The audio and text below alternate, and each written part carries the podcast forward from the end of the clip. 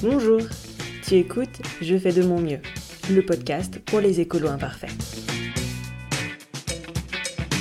Je m'appelle Anne-Sophie et je te propose d'aborder tous les 15 jours un sujet lié à la transition et l'écologie, de manière décomplexée et surtout dans la déculpabilisation. Je suis en transition depuis maintenant un peu plus de 15 ans et je ne suis toujours pas parfaite. Et ça va bien, merci.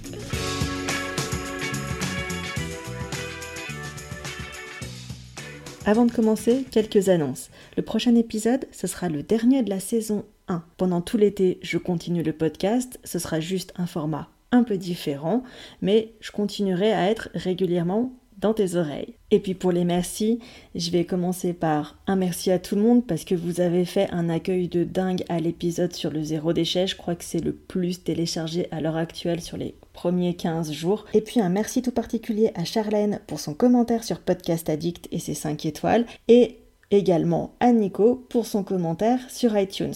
Vous savez que vos commentaires, vos étoiles, c'est super important pour moi. Là, ça m'a refait mon vendredi, j'avais pas vraiment le moral, j'ai trouvé ces deux commentaires. Franchement, euh, vous m'avez redonné la joie euh, pour toute la journée. Ça m'encourage dans le fait de faire ce podcast et euh, continuer cette cadence, puisque tous les 15 jours, ça fait quand même une sacrée cadence. Merci infiniment pour vos messages, pour vos retours, pour vos partages.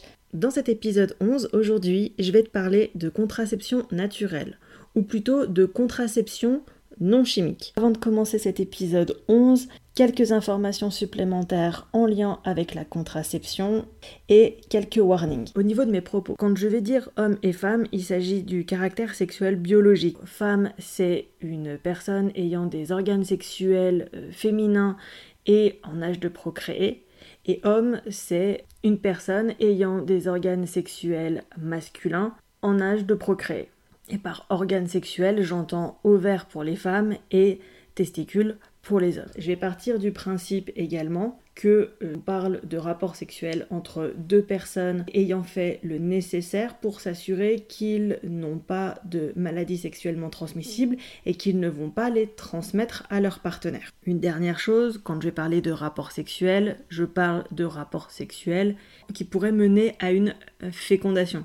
Bah, parce que c'est le thème de la contraception, hein. s'il n'y a pas de procréation possible, ça ne concerne pas ce sujet tout simplement. Et maintenant, on commence l'épisode. La contraception, c'est un sujet qui est un peu touchy. Le désir d'enfant ou le non-désir d'enfant, c'est un choix qui a un impact. On ne déconne pas avec ça. Et pourquoi je t'en parle aujourd'hui? Eh bien parce qu'en fait, ça fait 60 ans que la première pilule, elle a été mise sur le marché aux États-Unis. La pilule, ce sont des hormones de synthèse. J'ai décidé de t'en parler parce que on sait aujourd'hui que les hormones de synthèse ont un impact qui a ses conséquences. Je te parle même pas en termes de santé, on compte même plus les affaires avec euh, des filles qui font des thromboses, euh, tous les désagréments des effets secondaires. La pilule contraceptive chimique, elle peut avoir des conséquences importantes. T'as un nouveau débat qui se crée autour de cette contraception et de la contraception naturelle pour trouver une solution alternative à tout ça. Cet épisode sur la contraception naturelle, il n'est pas là pour partir en croisade contre la pilule en fait.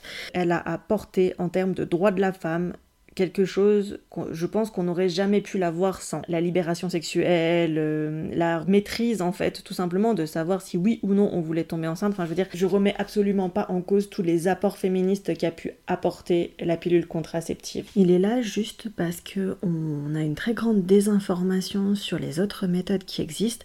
Personnellement, moi j'ai pris la pilule contraceptive pendant plus de 15 ans et si j'avais su qu'une méthode naturelle pouvait exister, ou en tout cas une méthode sans hormones existaient et pouvaient être efficaces, sûrement que j'aurais arrêté de la prendre bien avant. Avec cet épisode, la seule chose que je veux faire, c'est transmettre cette information et ensuite chacun est libre de choisir la contraception qui lui correspond et qui lui convient. La contraception, c'est une thématique qui touche autant les femmes que les hommes, même si dans notre société, elle repose majoritairement sur les femmes, puisque au final, c'est quand même elles qui ont le plus à perdre dans le cadre d'une grossesse non désirée.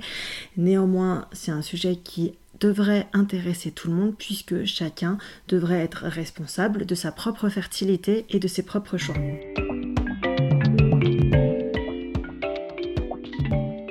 Cet épisode, je vais pas t'apprendre comment on fait les bébés, Je vais malheureusement devoir rentrer sur des aspects un petit peu techniques en termes de biologie. Alors oui, bien sûr, je pourrais ne pas aborder du tout la biologie et t'expliquer juste les méthodes qui existent, mais soyons honnêtes, ça te permettrait pas vraiment de comprendre les enjeux autour des contraceptions naturelles et au final, tu pourrais pas bien saisir ou te faire une vraie opinion. Du coup, je vais être obligée de rentrer un peu dans la technique. Je vais essayer de faire le plus simplement possible au niveau des rappels. Allez, courage, c'est parti. Je vais commencer par les hommes parce que c'est peut-être la plus facile. Les hommes sont fertiles tout le temps.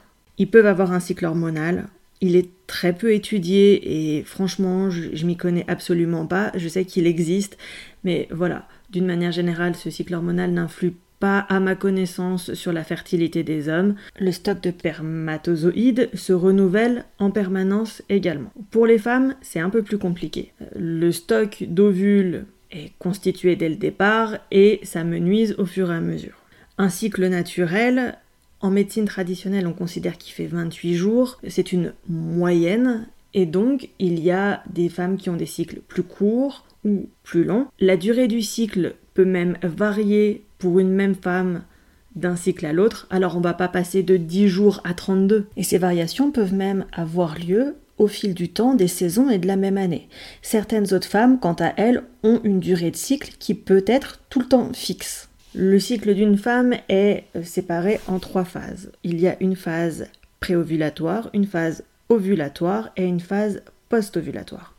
Dans la phase ovulatoire, c'est le moment où elle est le plus fertile. Jusqu'ici, pas de problème. L'ovule est arrivé à maturation et donc il va pouvoir être fécondé s'il rentre en contact avec des spermatozoïdes.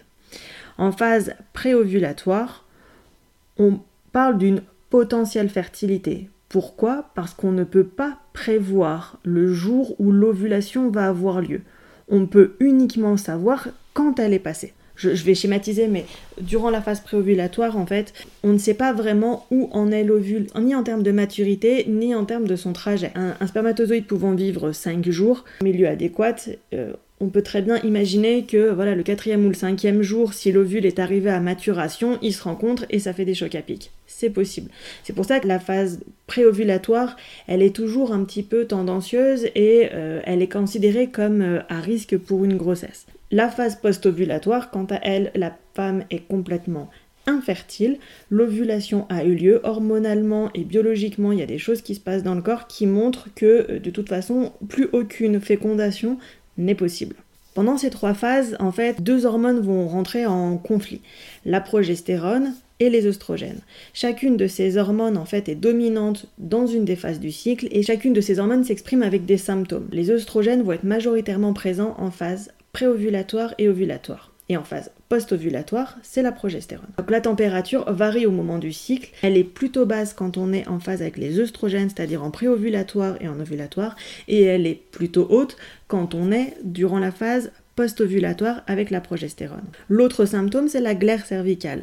Je te parlais de milieu adéquat tout à l'heure. La glaire cervicale est un milieu qui est nourricier pour les spermatozoïdes. La glaire cervicale, elle va avoir une certaine texture en phase préovulatoire et en phase ovulatoire. Et en phase post-ovulatoire, en fait, je simplifie, mais l'ovule va se transformer en corps jaune et du coup, c'est la progestérone qui va prendre le pas, va transformer cette glaire, la rendant euh, en plus euh, inhospitalière pour les spermatozoïdes qui pourraient arriver. Voir et repérer le changement dans la glaire cervicale te permet de repérer à quel moment tu en es de ton cycle. Dernière information, il s'agit de l'indice de Pearl. C'est un indice qui te permet de savoir si une contraception elle est fiable ou non, puisqu'il regarde le nombre de grossesses non désirées avec l'utilisation d'une contraception. C'est bon, c'est fini avec la partie technique. Et oui, tu n'as pas halluciné, j'ai bien dit Chocapic tout à l'heure, je suis né dans les années 80, je te le rappelle, c'est comme ça, et ce n'était pas un placement de produit. Parmi les méthodes de contraception non chimiques, tu as certaines qu'on appelle les méthodes barrières. C'est des méthodes qui vont empêcher physiquement les spermatozoïdes de rentrer en contact avec les ovules. Alors parmi les méthodes barrières, je vais tout de suite les évoquer, mais en fait pour les éliminer, il s'agit des stérilisations définitives pour les hommes et pour les femmes. Euh, il s'agit d'un moyen de contraception, il est très encadré par la loi. Je connais pas trop les tenants et les aboutissants parce que personnellement, je ne m'y suis pas vraiment intéressée. En tout cas, ça existe. Il y a des gens qui militent là-dessus. Peut faire appel à la chirurgie. Il faut vraiment être sûr de son choix quand on veut y accéder. Alors, en ce qui concerne le retrait, pour moi, ce n'est pas une méthode barrière. Tout simplement parce qu'il peut y avoir encore des spermatozoïdes euh, dans le liquide préséminal. Ça peut, du coup, engendrer une grossesse. Je sais que ça marche très bien pour certains couples, apparemment. Je te laisse faire tes recherches, tu fais comme tu veux. Parmi les méthodes barrières, la plus connue, c'est le préservatif masculin, qui protège également contre les maladies sexuellement transmissibles, et c'est celle qui est le plus fiable à l'heure actuelle. Il existe aussi le préservatif féminin, il existe euh, des capes cervicales, des diaphragmes, enfin bref, il y a tout un tas de méthodes barrières. Tu as aussi euh, le stérilet en cuivre. Lui, il va agir sur euh, les spermatozoïdes et aussi créer une inflammation au niveau de euh, la muqueuse utérine. Voilà, je rentre pas dans le détail. Alors le préservatif, on peut se poser une autre question par rapport au côté durable de la chose, hein, puisque bah, c'est un usage unique, parce que c'est du latex, parce que c'est emballé dans de l'aluminium. Alors bien sûr que j'aimerais que la filière des préservatifs euh, fasse des efforts du côté écologique et choses comme ça. Pour l'instant, je sais pas trop si c'est vraiment le cas, donc euh, pour moi, je préfère faire des déchets et être un peu moins écolo, mais quand même ne pas prendre de risques. Après, chacun est libre et fait ce qu'il veut. Concernant les méthodes naturelles, alors quand on dit méthode naturelle, généralement on pense à un truc de hippie, à un truc euh, qui date des années 40, ou euh, ah bah c'est comme ça que ma mère elle est née. Elles ont très très mauvaise réputation. Comme je te le disais, je ne lutte pas contre la pilule contraceptive parce qu'elle a permis, euh, en termes de droits des femmes et de liberté de la femme, des avancées considérables et on n'en serait pas là aujourd'hui sans elle. Néanmoins, comme il y a des impacts sur la santé et sur l'environnement, je pense qu'aujourd'hui, euh, on peut peut-être remettre en question des effets non désirables qu'elle pourrait avoir. Les méthodes naturelles, elles ont aussi beaucoup été développées dans la sphère de la religion catholique. C'est historique en fait, parce que quand la pilule contraceptive a vu le jour, beaucoup de femmes du coup ont voulu la prendre et euh, à cette époque-là, le, pape de l'époque, Paul VI, a rappelé de manière très ferme que la contraception hormonale n'était pas compatible avec la foi euh, chrétienne catholique. Je précise catholique parce que je sais pas vraiment pour les autres courants chrétiens. D'ailleurs, je ne sais pas non plus pour les autres religions, donc je ne vais pas rentrer dans ce débat. Pour autant, il fallait bien une gestion euh, des naissances et donc euh, des solutions alternatives ont été développées. Les méthodes naturelles, elles se basent sur l'observation des symptômes que le corps de la femme exprime au fur et à mesure de ce cycle. Comme je t'en parlais tout à l'heure, la température et la glaire cervicale. Certaines se basent sur un seul des critères, d'autres se basent sur plusieurs de ces critères.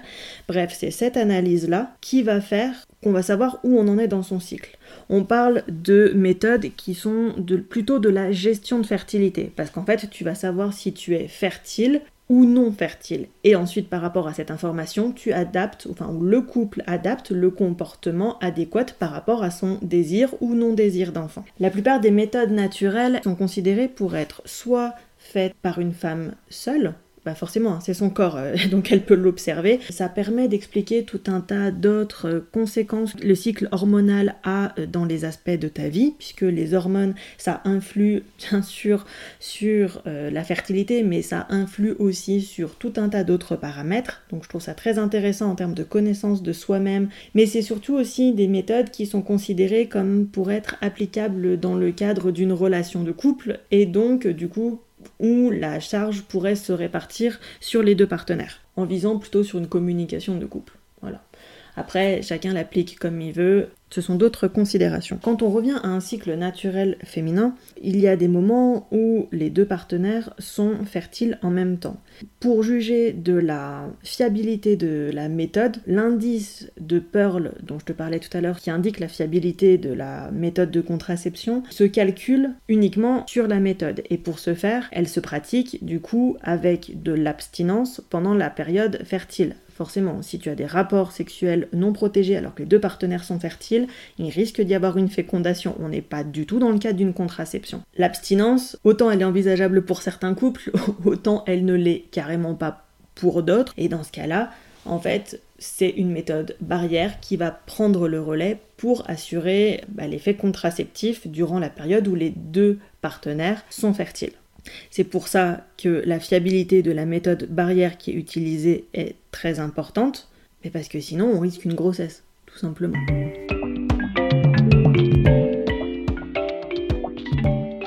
Je vais te parler tout de suite d'une des premières méthodes qui pour moi n'est absolument pas une méthode contraceptive et dont on parle souvent, c'est la fameuse méthode du calendrier ou la méthode Ogino.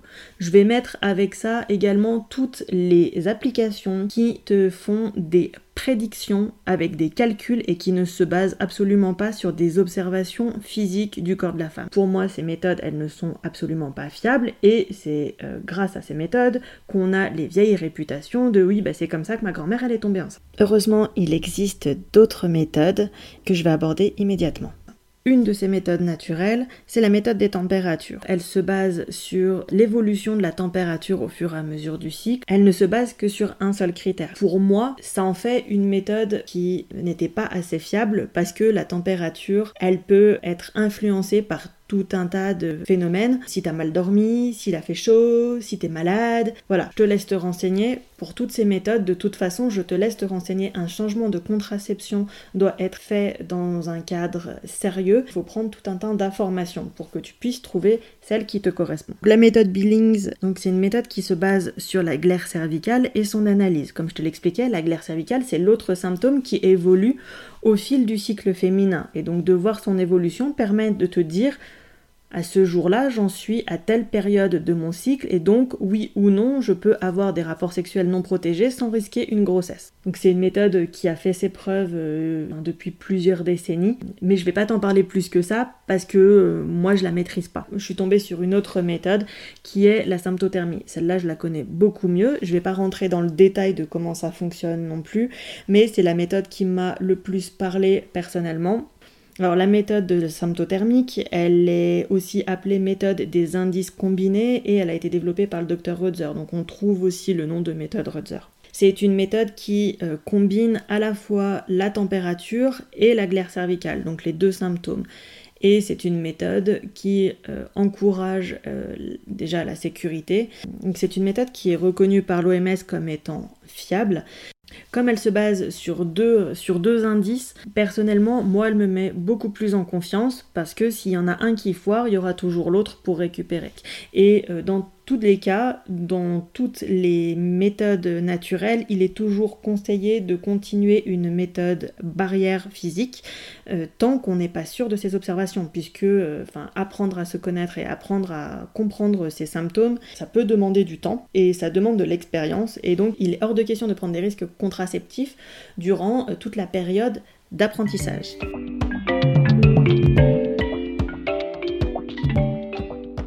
Et les hommes dans tout ça. Voilà, parce que traditionnellement, on a fait reposer la contraception sur les femmes parce que c'est elles qui ont le plus à perdre en cas de grossesse non désirée. On est bien d'accord, c'est leur corps qui va subir tout ça.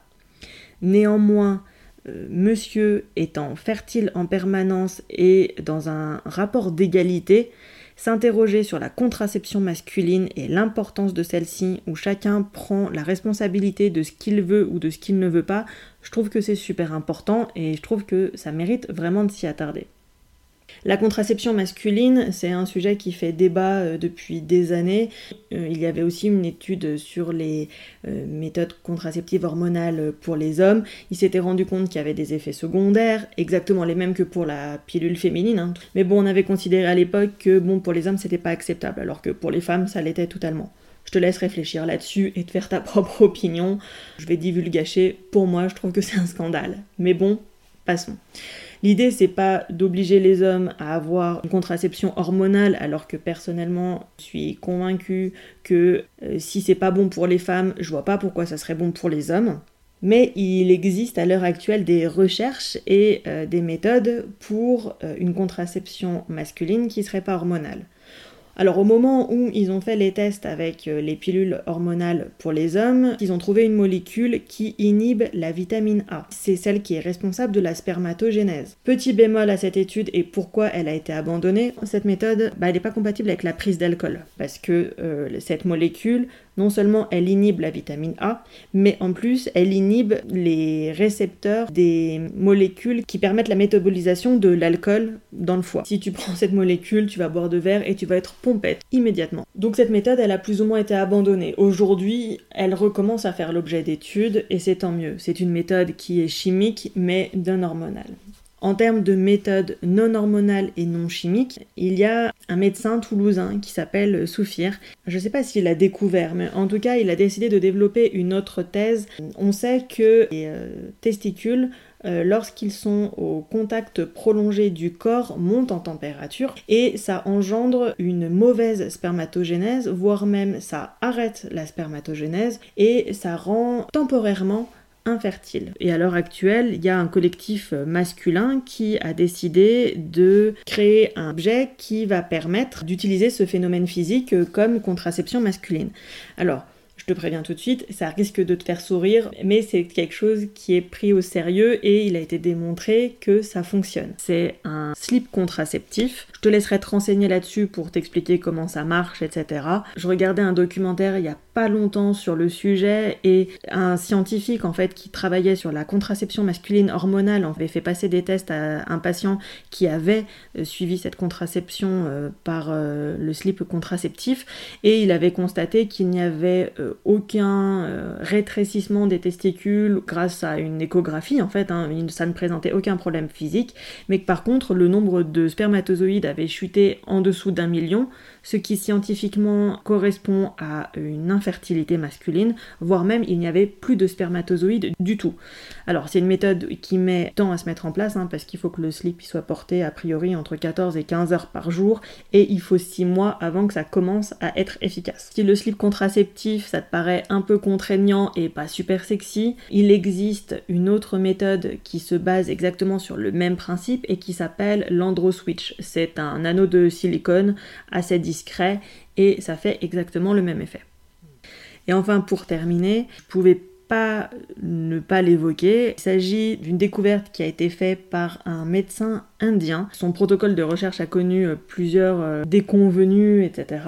Mais euh, le processus a déjà été testé en Inde. Est-ce que je suis convaincue ou pas par la chose? J'ai pas vraiment d'avis, mais à l'heure actuelle, euh, ce dispositif n'est pas disponible pour les êtres humains parce qu'ils euh, ne savent pas s'il est réversible ou non, tout simplement parce que les couples qui ont testé le processus de contraception soit euh, n'ont plus voulu d'enfants, soit n'ont pas pu en avoir. Donc pour cette méthode, en fait, il s'agirait d'un gel qui engluerait les spermatozoïdes.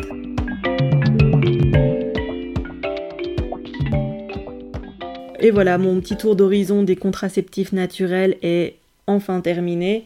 Euh, peut-être que j'en ai oublié, c'est possible, mais là tout de suite euh, je vois pas. J'espère que cet épisode euh, il t'aura plu, en tout cas qu'il aura été informatif et que tu auras découvert des choses. Parce que c'est vrai que moi, quand j'ai découvert tout ce champ des possibles il y a quelques années, en commençant à m'interroger sur la contraception naturelle, ça a été une révélation. Je trouve que c'est un sujet qui est super important et qui est encore beaucoup, beaucoup trop mal connu. J'attends tes retours parce que c'est vrai que c'est un sujet qui me tient particulièrement à cœur. En attendant, je te dis à dans 15 jours pour un nouvel épisode. Et d'ici là, ça va aller parce que je sais que tu fais de ton mieux. Et voilà, c'est déjà fini pour aujourd'hui. Si vous avez apprécié cet épisode, vous pouvez retrouver tous les autres sur mon site internet ou sur votre plateforme de podcast préférée. Profitez-en pour me laisser un gentil mot et plein d'étoiles. Ça me fera super plaisir et surtout, ça m'aidera beaucoup pour continuer ce podcast. Parlez-en aussi autour de vous, parce que plus on sera nombreux, moins on se sentira seul à être des écolos imparfaits. Et si vous êtes adepte des réseaux sociaux, je vous donne rendez-vous sur Facebook ou sur Instagram en tapant Je fais de mon mieux, le podcast. Je vous dis à dans deux semaines pour un nouvel épisode, et en attendant, ça va aller. Je sais que vous faites de votre mieux.